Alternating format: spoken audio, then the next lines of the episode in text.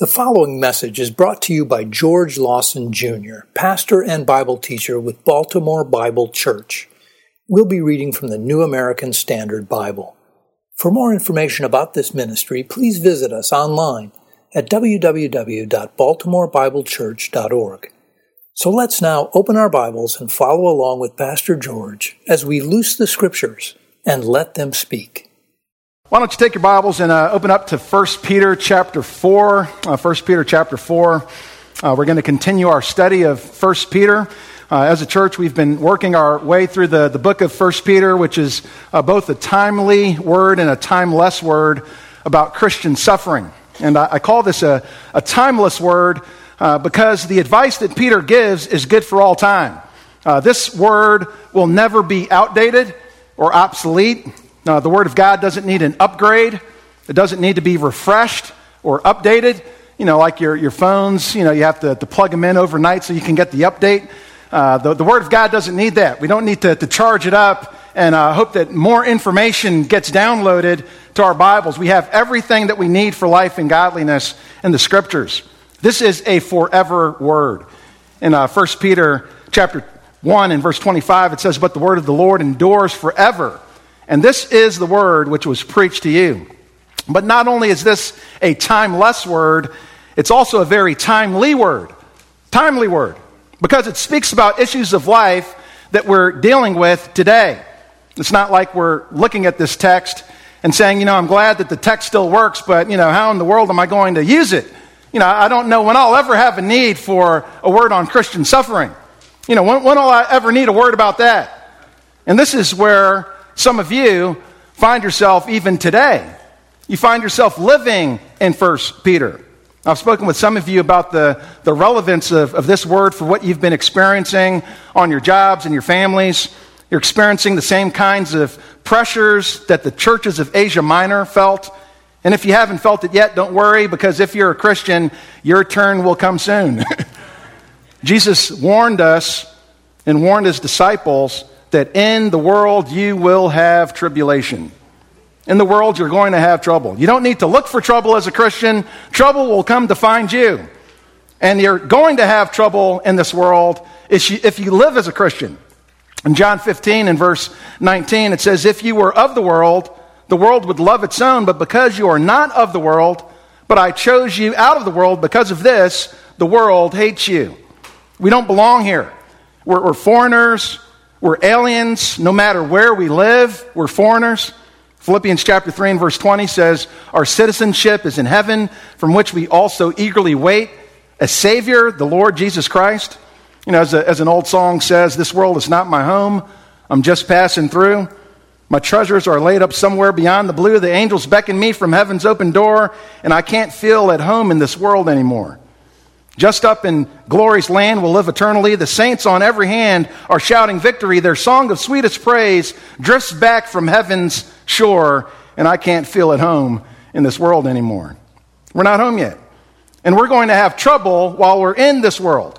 And the, the question that we started to answer the last time we were together is how are we supposed to prepare ourselves to stand in the evil day because the evil day will come, right? We're, going to have to stand. We're going to have to take a stand. And how are we going to be able to take the stand?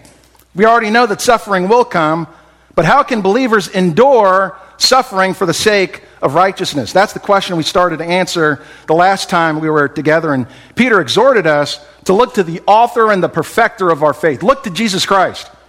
Jesus Christ is the perfect example, the pattern to, to follow our lives after, to kind of trace our lives after Jesus Christ. Look what it says in uh, chapter 4 and verse 1 of 1 Peter. It says, Therefore, since Christ has suffered in the flesh, arm yourselves also with the same purpose. You need to be prepared to suffer. And that was our first point. Be prepared to suffer. If you're going to be able to suffer for the sake of righteousness' sake, you need to be armed and prepare yourself for the battle. To arm yourself, it's a, it's a military word. It was used for an armed foot soldier. Uh, if you have, a, uh, if you have a, a, Bible, if you're a Christian, you're, you have a permission to carry, right? Permission to carry. And the weapons of our warfare, the scripture says, are not carnal. We don't pick up physical implements of war and battle because the battle is not against flesh and blood, right? This, the battle that we fight is a war of our minds, of our thinking, the way that we think. When Peter says, arm yourselves with the same purpose, he's talking about the thoughts and the intentions of the heart. Some of your translations may say, arm yourselves with the same purpose, uh, arm yourselves with the, uh, same mind, the same attitude, the same way of thinking. And that's the idea behind this word. It comes from the, uh, the same word uh, that we get the, the word mind from, uh, the Greek word for mind, ennoia. It's how we think, what motivates our actions. And if we're going to be prepared to stand in the evil day, our minds have to be armed with the same kind of thinking that Jesus had. And what kind of thinking was that? I believe it was more than just that he died. It was the question of what motivated him to go to the point of death. You know, what motivated him to, to die. And what motivated Jesus was the will of the Father. He entrusted himself and resigned himself to the will of the Father, no matter what. Not as I will, but as you will. Not my will, but your will be done. And there would be not a Calvary if there was not a Gethsemane. You know, there first had to be the, the wrestling in the, the garden, you know, where, where Christ resigned himself to the will of the Father, not as I will, but as you will. And that's what prepared him for Calvary. He had to win the battle on his knees before he ever won it on the cross. Jesus was committed to the will of the Father beyond death, beyond torture, even beyond the full fury of God's righteous wrath that was poured out upon him. And that's the kind of attitude that, that we need to have. I'm committed to the will of the Father. It's more than just knowing we're going to die, it's what prepares us for death. It's the will of God to live the rest of our lives not for the will of men, but for the, the will of God. And that was our first answer to the question how can believers endure suffering for the sake of righteousness? Our second answer to that question was found in verse 3. And we could summarize uh, this point by saying that uh, we're prepared to separate. We're prepared to suffer, and we're also prepared to separate. Look at verse 3. It says, For the time already past is sufficient for you to have carried out the desire of the Gentiles, having pursued a course of sensuality, lust, drunkenness, carousing, drinking, parties, and abominable idolatries. And the idea is that this may have characterized your life in the past, but not in the present. You know, I no longer live like this. I separate myself from that kind of life. That's the living that used to dominate me. I've separated myself from those things. And there's uh, three main categories of sins that are mentioned here uh, sins of immorality, the sins of drunkenness, the sins of idolatry. And uh, there's a historical connection uh, between these three because uh, this is what characterized the false religions and the cults. Now, the false gods were, were fine with these kinds of practices. Many, many of the false religions actually encourage these practices. That, that was the way that you worshiped your God, is to get drunk, you know, to, to, to, to be sexually immoral. That was one of the ways that you would worship your gods. You know, basically, the, the Greek and Roman gods were, you know, uh, supersized versions of men, and whatever men liked, the gods liked.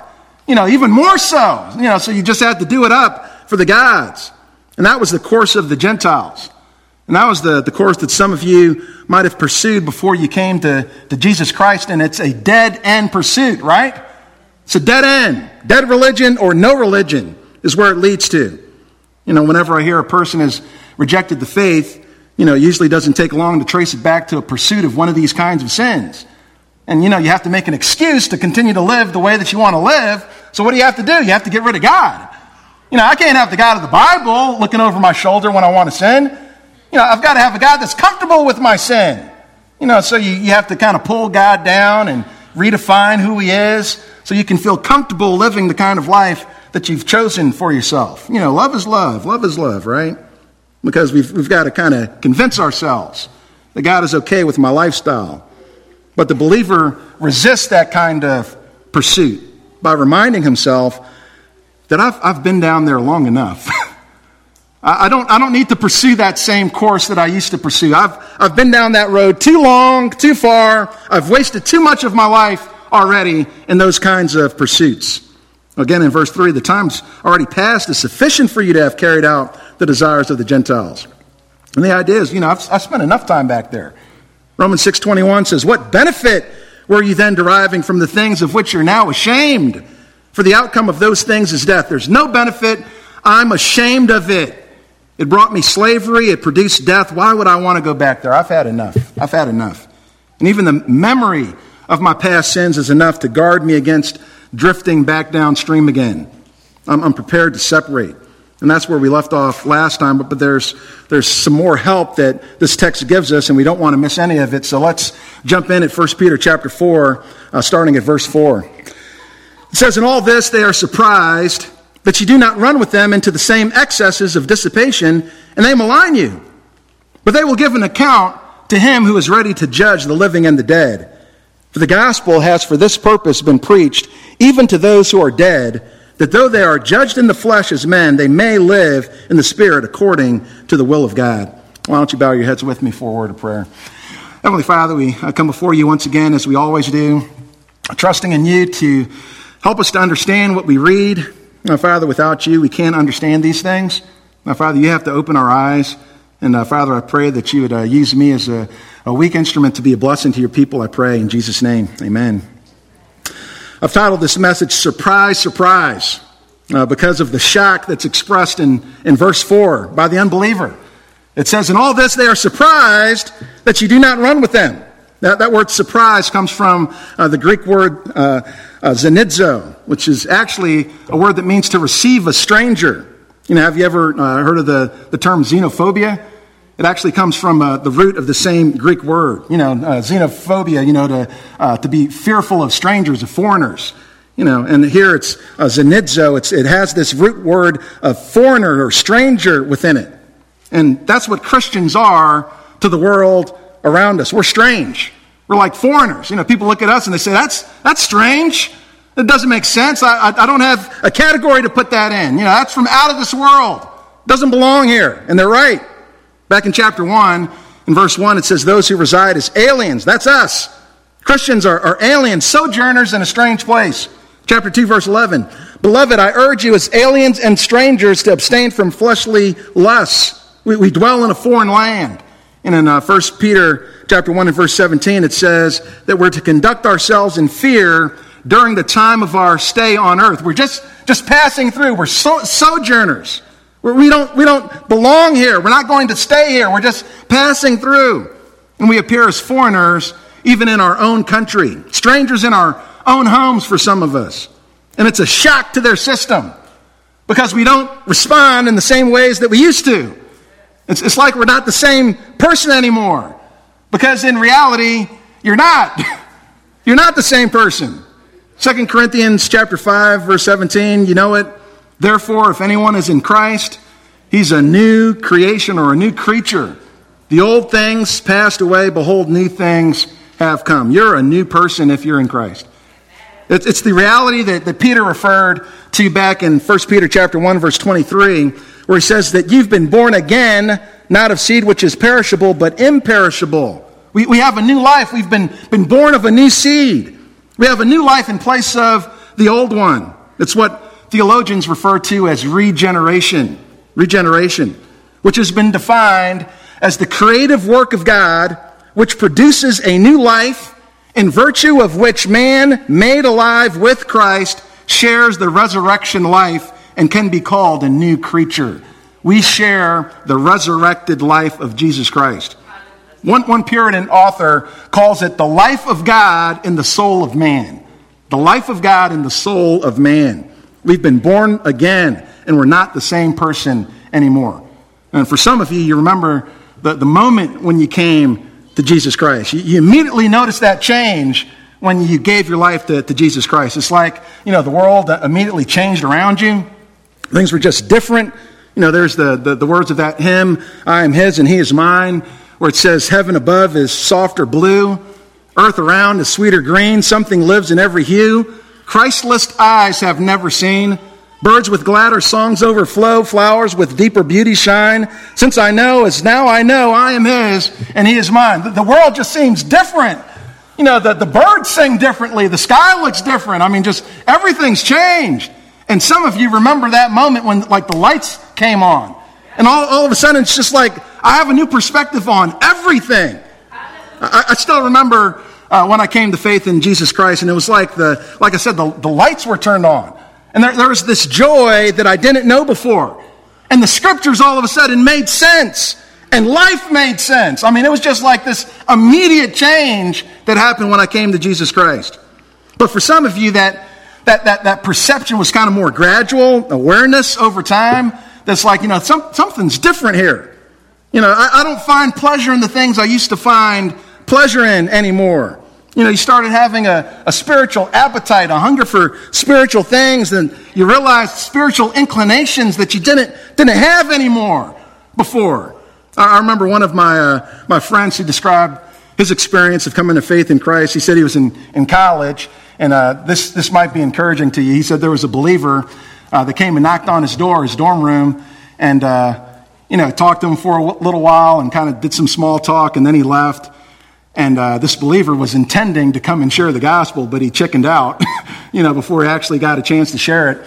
And he felt so bad, he was convicted. He came back and knocked on his door again. And he says, Hey, you know, I, I stopped by earlier, but I, I, didn't say what I was supposed to say. And he says, uh, What I actually wanted to say to you is that uh, you say that you're a believer, but I don't see any fruit of salvation in your life. I, I don't think that you know the Lord. And then he shared the gospel with this guy. And, uh, he's like, okay, you know, thank you. And he, you know, closed the door and he thought about, you know, what this guy had to say, but he was kind of like trying to brush it off, but like he felt convicted by what he heard. And he was supposed to go to a frat party right after he left this conversation.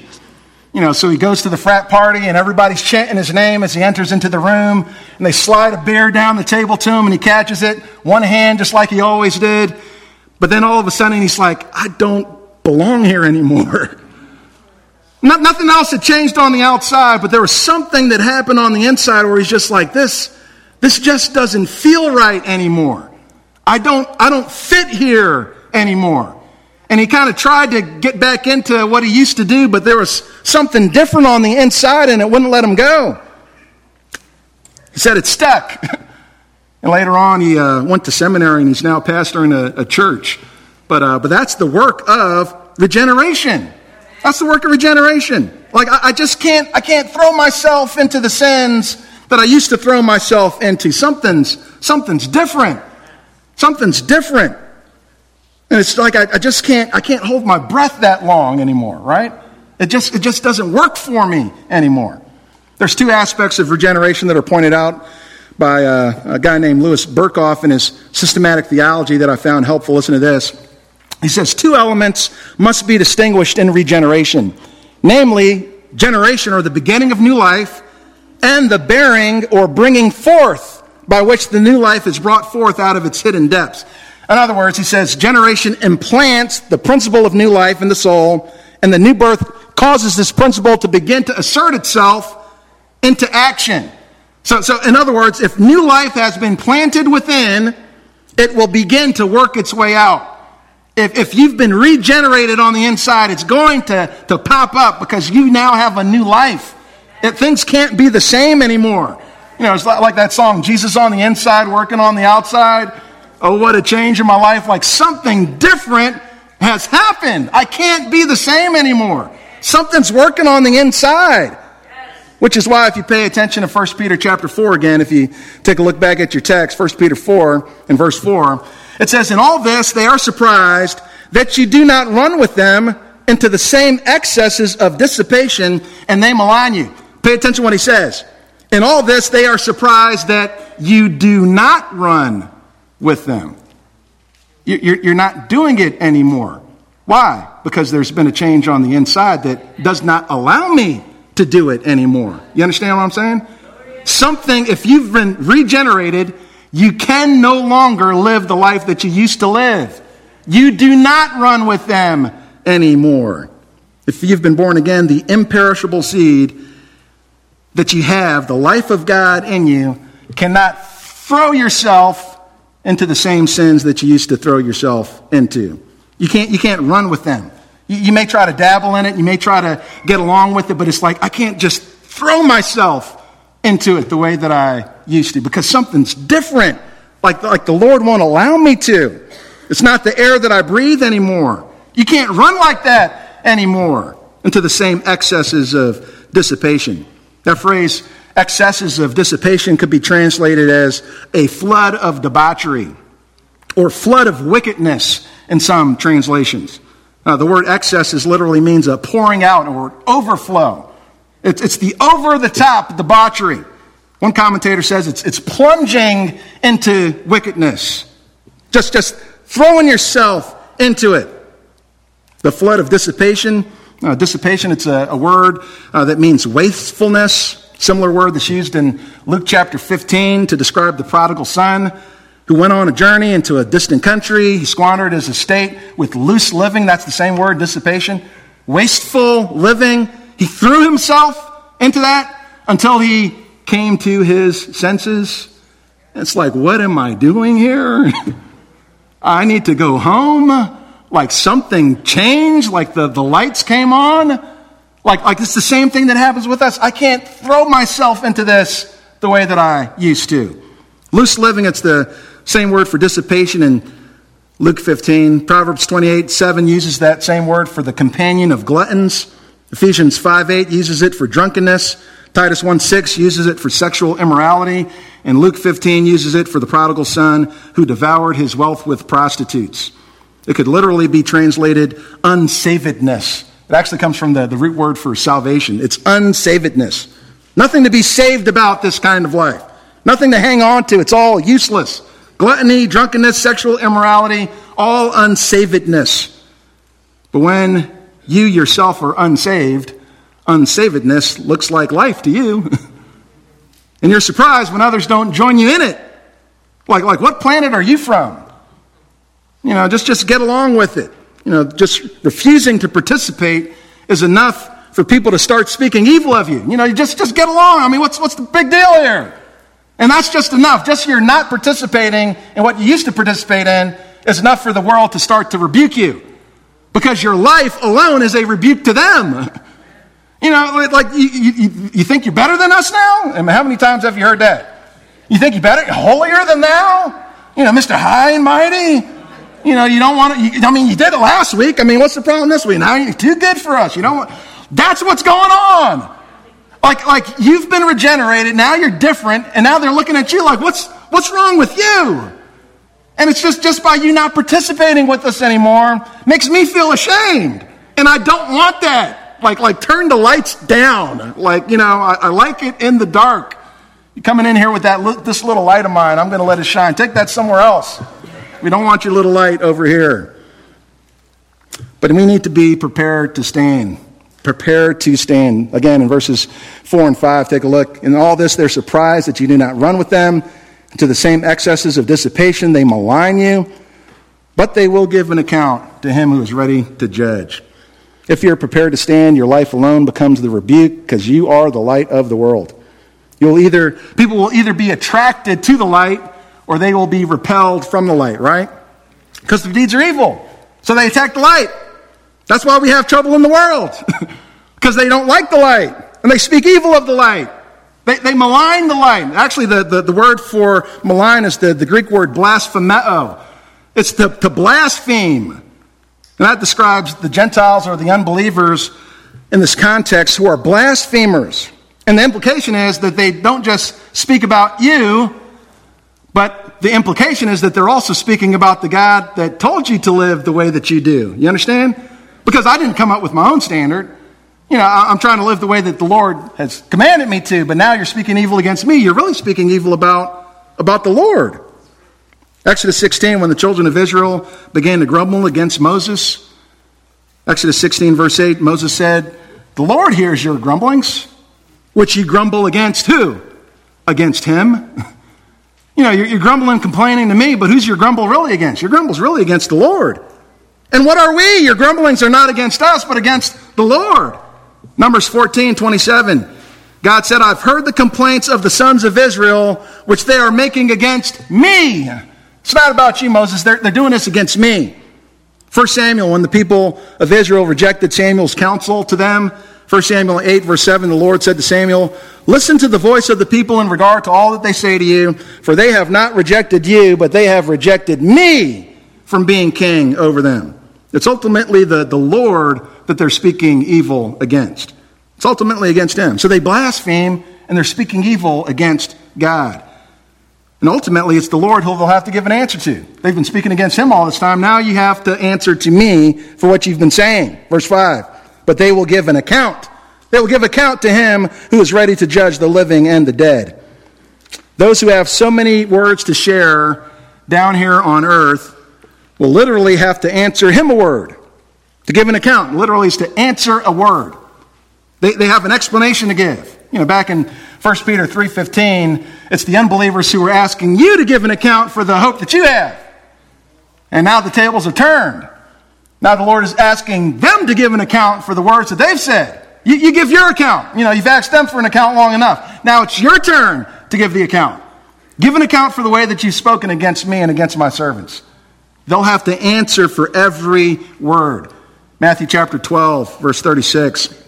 But I tell you that every careless word that people speak, they shall give an accounting for it in the day of judgment. For by your words you will be justified, and by your words you will be condemned. You will have to answer for every word. And can you imagine what Judgment Day will look like for those who continually blaspheme the Lord and his people? To have to give a, an answer, some kind of justification for what they've done. And the Bible lets us know that they're without what? Without excuse. No excuse. And Peter says that the, the Lord is the judge, and he's ready. it's not just that he's the judge, he's, he's ready to judge. He, he doesn't have to gather evidence, he doesn't need a jury. You don't need to, to try to get a defense attorney. The verdict's already been reached, and he's ready to judge. He's ready to judge. And death will not be an escape because he's ready to judge the living and the dead. He's the universal judge of all humanity. And if, if you're here today and you think that the death is going to be some kind of escape for you, and that you can somehow escape whatever you might have received in this life through death, the reality is far worse than that. Because you're not going to escape your judgment by death, but you will fall into judgment by death. The, the Lord is ready to judge the living and the dead. You know, sometimes people die and they say, oh, you know, you know, they cheated justice. You know, they escaped justice, or, you know, justice was robbed, you know, because this person died before going to trial. But justice is never robbed. Justice is never cheated. You don't escape justice and death, you fall into it. You're, you're wanted dead or alive, okay? You're wanted dead or alive. And you will have to give an account to him who's ready to judge the living and the dead. And the only escape from this judge is to acknowledge your guilt and to turn yourself in. that's, that's the way you escape. You acknowledge your guilt, you turn yourself in, and you give your life over to him. You trust in him to be your substitute. 1 Peter chapter 2, if you want to look back to that, 1 Peter chapter 2, look at verse 24. 1 Peter 2, 24. Where, where's our answer? How, how do we escape this kind of judgment? Verse 24, and he himself bore our sins in his body on the cross so that we might die to sin and live to righteousness, for by his wounds you were healed. And that's not talking about a physical healing, that's talking about a spiritual healing. How, how do you escape this, this judge? You, escape this judge by him bearing your sins for you. that's how you escape him. You, you, escape him by coming to him. That's how you escape the judgment. You come, come to the judge. And here's, here's the marvelous reality that's contained here the judge is willing to be your substitute and take the penalty that you rightly deserve. The judge is willing to place that on himself. That's what Jesus Christ did. Acts chapter 10 and verse 42 says that it's Jesus who is the judge. The one who judges the living and the dead, who's, who's, that? Acts chapter 10, verse 42. Peter said, He ordered us to preach to the people, Jesus, and solemnly testify that this is the one who has been appointed by God as judge of the living and the dead. Jesus Christ is the judge of the living and the dead, and he himself will take upon himself the penalty for your sins. Bear your sins. So instead of running away from the light, you can run to the light. Run to the light. Be saved by the light. Because apart from that, you'll have an accounting to give in the day of judgment. But how does that prepare believers to suffer for the sake of, of righteousness? Because that's, that's where we started, right? That's the context of all this. How does this prepare believers to suffer for the sake of righteousness? How does it help us? It helps because we know that the ridicule and the mocking and even the persecution that we might endure in this life is nothing compared to the reckoning that unbelievers will have to face for giving it to us. Nothing. What, what we face is, is small potatoes compared to having to face the judge of the living and the dead, right? And rather than responding with anger and retaliation and resentment, we can actually respond with mercy and pity. We can entrust ourselves to the Lord. Romans 12, verse 19 Never take your own revenge, beloved, but leave room for the wrath of God, for it is written, Vengeance is mine, I will repay. Don't, don't, you don't have to worry about trying to pay him back. You know, they insult you, they malign you, they blaspheme, they speak about you. Don't, don't worry about having to get them back. Vengeance is mine. Vengeance is mine. I'll, I'll, I'll repay. They're, they're not going to get away. Just leave it, leave it up to the, to the Lord. And we can respond in, in mercy even towards those who persecute us. Matthew 5:44, but I say to you, love your enemies, pray for those who persecute you. Luke 6:27, but I say to you, love your enemies, do good to those who hate you. And that was the Lord's attitude on the cross, wasn't it? Luke 23, Jesus was saying, Father, forgive them, for they do not know what they're doing. And, and, and who, is he, who is the they? It was the, the they who were casting lots and dividing up his garments among themselves. They, they have no idea what they're doing down here. Lord, Lord, forgive them. And knowing that judgment is coming can prepare us to stand in the evil day. I, I don't have to worry about trying to get them back. You know, the, the Lord takes care of that. And I need to pray for them because they have no idea what they're doing and no idea what they'll have to face on the day of reckoning. And finally, we need to be prepared to speak. Prepared to speak. Look at verse 6. It says, For the gospel has for this purpose been preached even to those who are dead, that though they are judged in the flesh as men, they may live in the spirit according to the will of God. And this is the, the final motivation that Peter gives us in this section for suffering for the sake of righteousness. But sadly, it's been confused uh, by those who try to find some evidence here for a second chance after death or some kind of post mortem evangelism as if the, the gospel is being preached to, to dead people. There, there's some people who try to connect this back to chapter 3 and verse 19, where it says uh, that Jesus went and made proclamation to the spirits now in prison.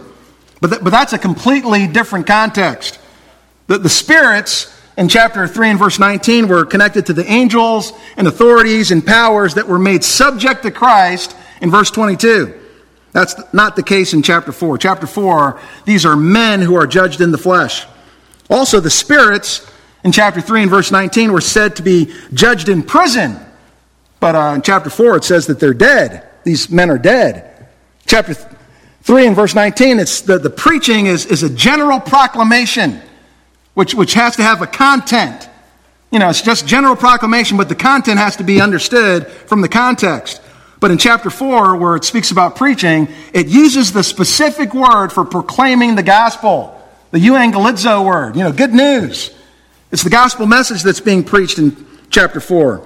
And in addition to that, the context makes it clear that the gospel message would have to be received during this life because the judge is ready. the judge is already ready. And how can you speak about a judge being ready to judge if the, the verdict is still out and we're, we're not sure what the, the end results are going to be? The judge is ready. The Bible doesn't entertain the idea of people coming to faith after death. Hebrews chapter 9, verse 27 Inasmuch as it is appointed for men to die once, and after this comes the judgment. Luke chapter 16 and verse 26 describes the afterlife by saying, There's a great chasm fixed, so that those who wish to come over from here to you will not be able, and that none may cross over from there to us. You, you, you can't cross this divide. Once you're there and once I'm here, like there's no crossing over. It's fixed. Your position will be fixed after death. And that position will be fixed forever. For the believer, there should be no more joyful thought than to know that my position will be fixed. For, for a believer, like, like I'm in the kingdom and I'm fixed in the kingdom. I can't cross over there anymore like it's done. There, there's no more joyful thought for the believer than my position is fixed. And there is no more terrifying thought for the unbeliever than to know that my position after death will be fixed. That's a terrifying thought. Terrifying thought. Fixed forever under wrath and condemnation, and there's no gospel preaching beyond the grave. So, what's going on in chapter 4 and verse 6? What are we talking about? Where it says the gospel has for this purpose been preached even to those who are, who are dead. What's, what's going on here? What verse 6 is saying is that for this reason, pointing back to the truth we just read about in verse 5, that you know, men will have to give an account to him in the last day. For this reason, the message has been preached the, the, to the dead. And who are the dead? The, the dead are those who've heard the gospel in life, and now they're dead. They, they were alive, they, they heard the message, and having received the gospel in this life, they've now passed away. But when they've crossed over, their position is fixed.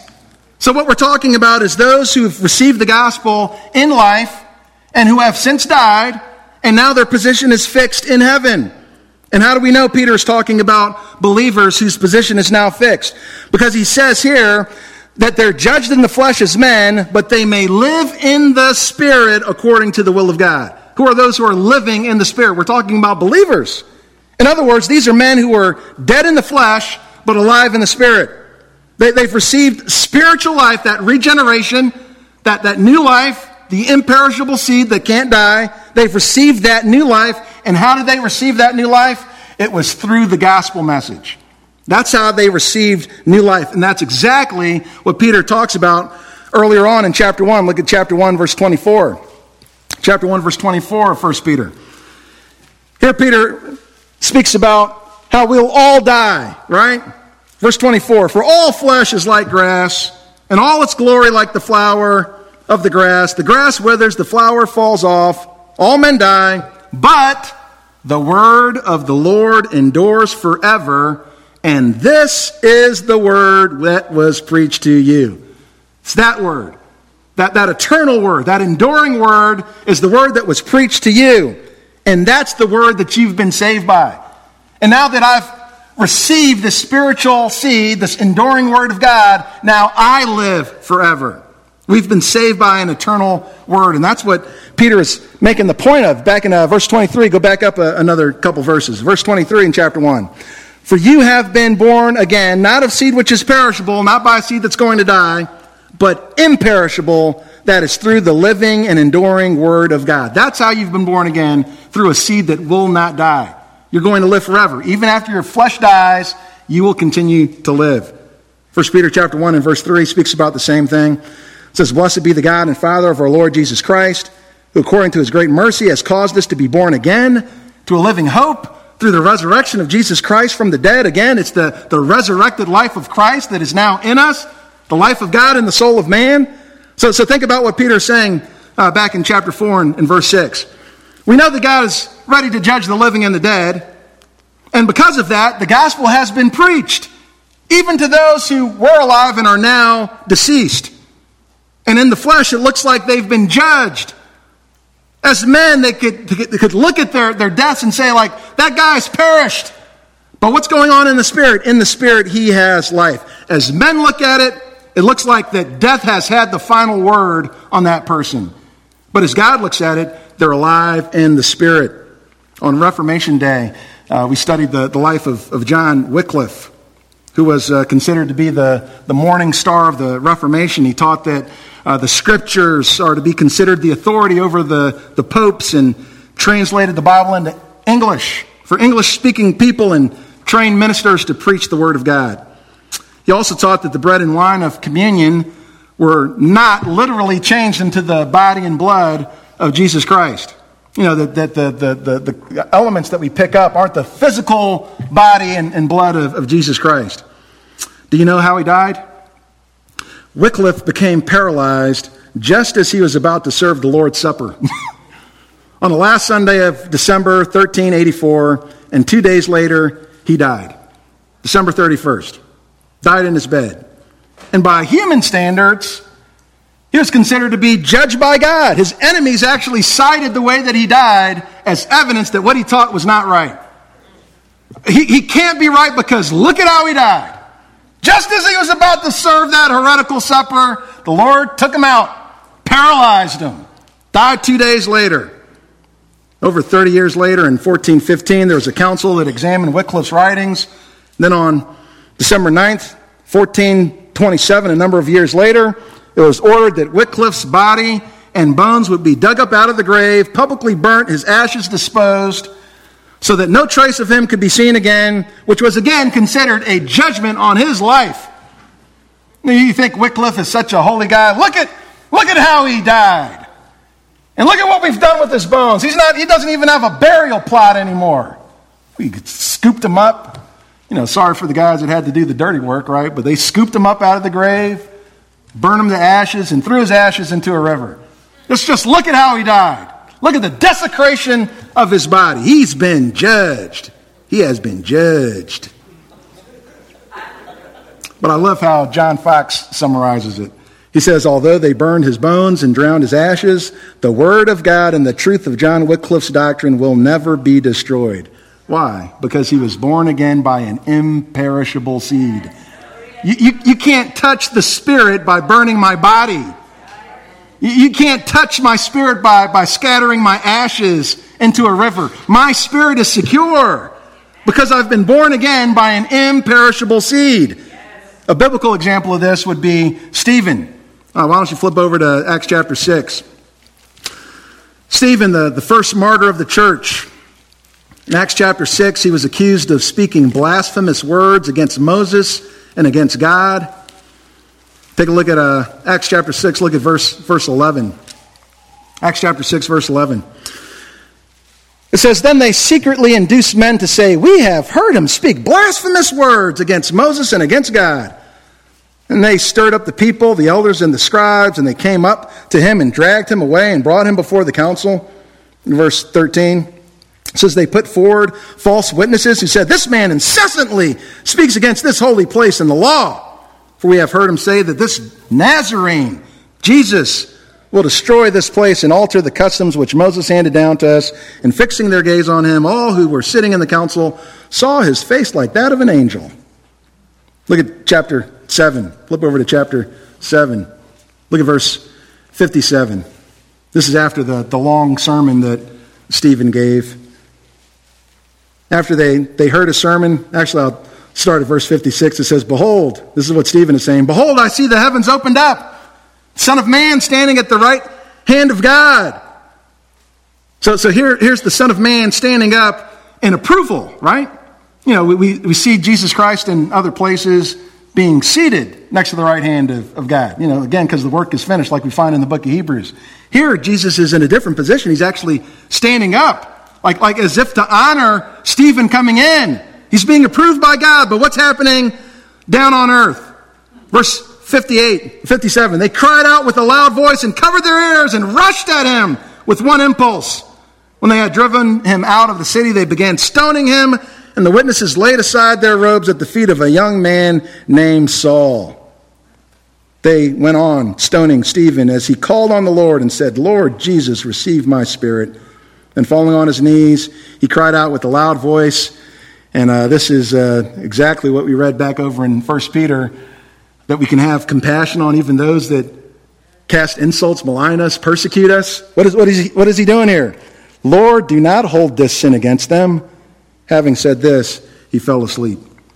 Stephen would have been considered judged. He has been judged. We judged him. We put the judgment upon him. The, the men have taken care of him. But in the spirit, Stephen was never more alive. seeing, seeing heaven from earth, seeing Jesus stand up to welcome him home, in the spirit, Stephen was alive. And the, the greatest example would be Jesus Christ. Why don't you flip over to Matthew chapter 27? Jesus would have been considered judged in the flesh, according to, to men. It would have been believed that there's no way that you could go to the cross if you were really the Son of God. You know, that's what they kept saying, right? If, if you're the Son of God, come down, come down from there. And just like Isaiah 53 says, he has no stately form or majesty that we should look upon him, nor appearance that we should be attracted to him. He was despised and forsaken of men. Take a look at Matthew chapter 27, starting at verse 39. Matthew 27, starting at verse 39. It says, And those passing by were hurling abuse at him, wagging their heads, and saying, You who are going to destroy the temple and rebuild it in three days, save yourself. If you are the Son of God, come down from the cross. In the same way, the chief priest also, along with the scribes and elders, were mocking him and saying, He saved others, he cannot save himself. He's the king of Israel. Let him now come down from the cross, and we will believe in him. You trust in God. Let God rescue him now if he delights in him. For he said, I am the Son of God. And the robbers who had been crucified with him were also insulting him with the same words, like the nerve, right? For a period of time, Jesus was assumed to be stricken, smitten of God, and afflicted. And you know what? For a time he was. For a time he was. But that was not the final word on Christ. not the final word on Christ. He's alive in the Spirit according to the will of God and was bodily raised from the dead. Right now, at the right hand of God, having gone into heaven after angels, authorities, powers had been subjected to him. So, what's the encouragement here for us? What's the encouragement here? First of all, you may endure suffering now for the sake of, of righteousness, but don't think that that's all that is to be said about your life. That's not it. People could falsely accuse you now. Say that you're, you're narrow minded, you Bible thumping bigot. You may never be able to prove your innocence. You may lose your job because you choose to hold on to this ancient word. You know, this, this word that doesn't change, you hold on to that. You, you might lose your job for that because it doesn't change with the times. There's, there's no, no downloaded information, it's not getting updated for our culture and our times. You know, you still believe in that book, you, you may lose your job for that. You might even get sick and die because you chose to fellowship with those backwards, unscientific Neanderthals at church. But even though you may be judged in the flesh as men, in the spirit you live according to the will of God. And our vindication may not come in this life, but it doesn't have to. Because that's not where I'm looking for it from. I'm not looking for it from, from men to approve of me. I'm not seeking the, the applause and the, the praise of men. I seek, seek the honor that comes from God. Like, like that's what I live for. I live for His will. That's what it's all about, right? Your will be done, not my will. It's not about what people think. Our vindication may not come in this life, but that's not what we're looking for.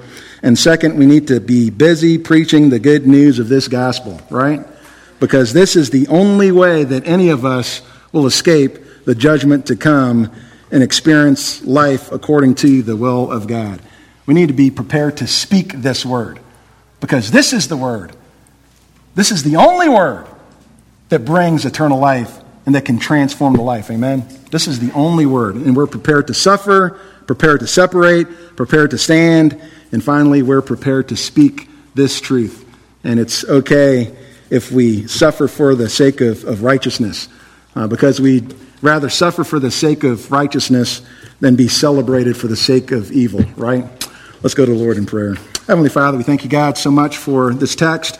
Uh, we thank you for uh, the ways that uh, you use this word in, in, our lives, Lord, to encourage us, uh, Father, to remind us of uh, your goodness, your greatness, uh, to, to, remind us of the glories of heaven, that we don't live for the approval of, of men, for the sake of men, but we live to please you. It's not as we will, but as you will. And that we lay our lives down. And that it's okay to suffer persecution and ridicule for the sake of, of righteousness because we know whose side we're on and we know who we've believed and we know where our true life is found. In Jesus' name we praise you and give you thanks. Amen. You have been listening to George Lawson Jr. of Baltimore Bible Church. To hear other messages or to find out about upcoming events or where we meet for weekly church services, please visit us online at www.baltimorebiblechurch.org. Baltimore Bible Church reserve all copyright protection under applicable law. Our copyright policy is available on our website and includes instructions for and limitations on duplicating CDs and all digital files.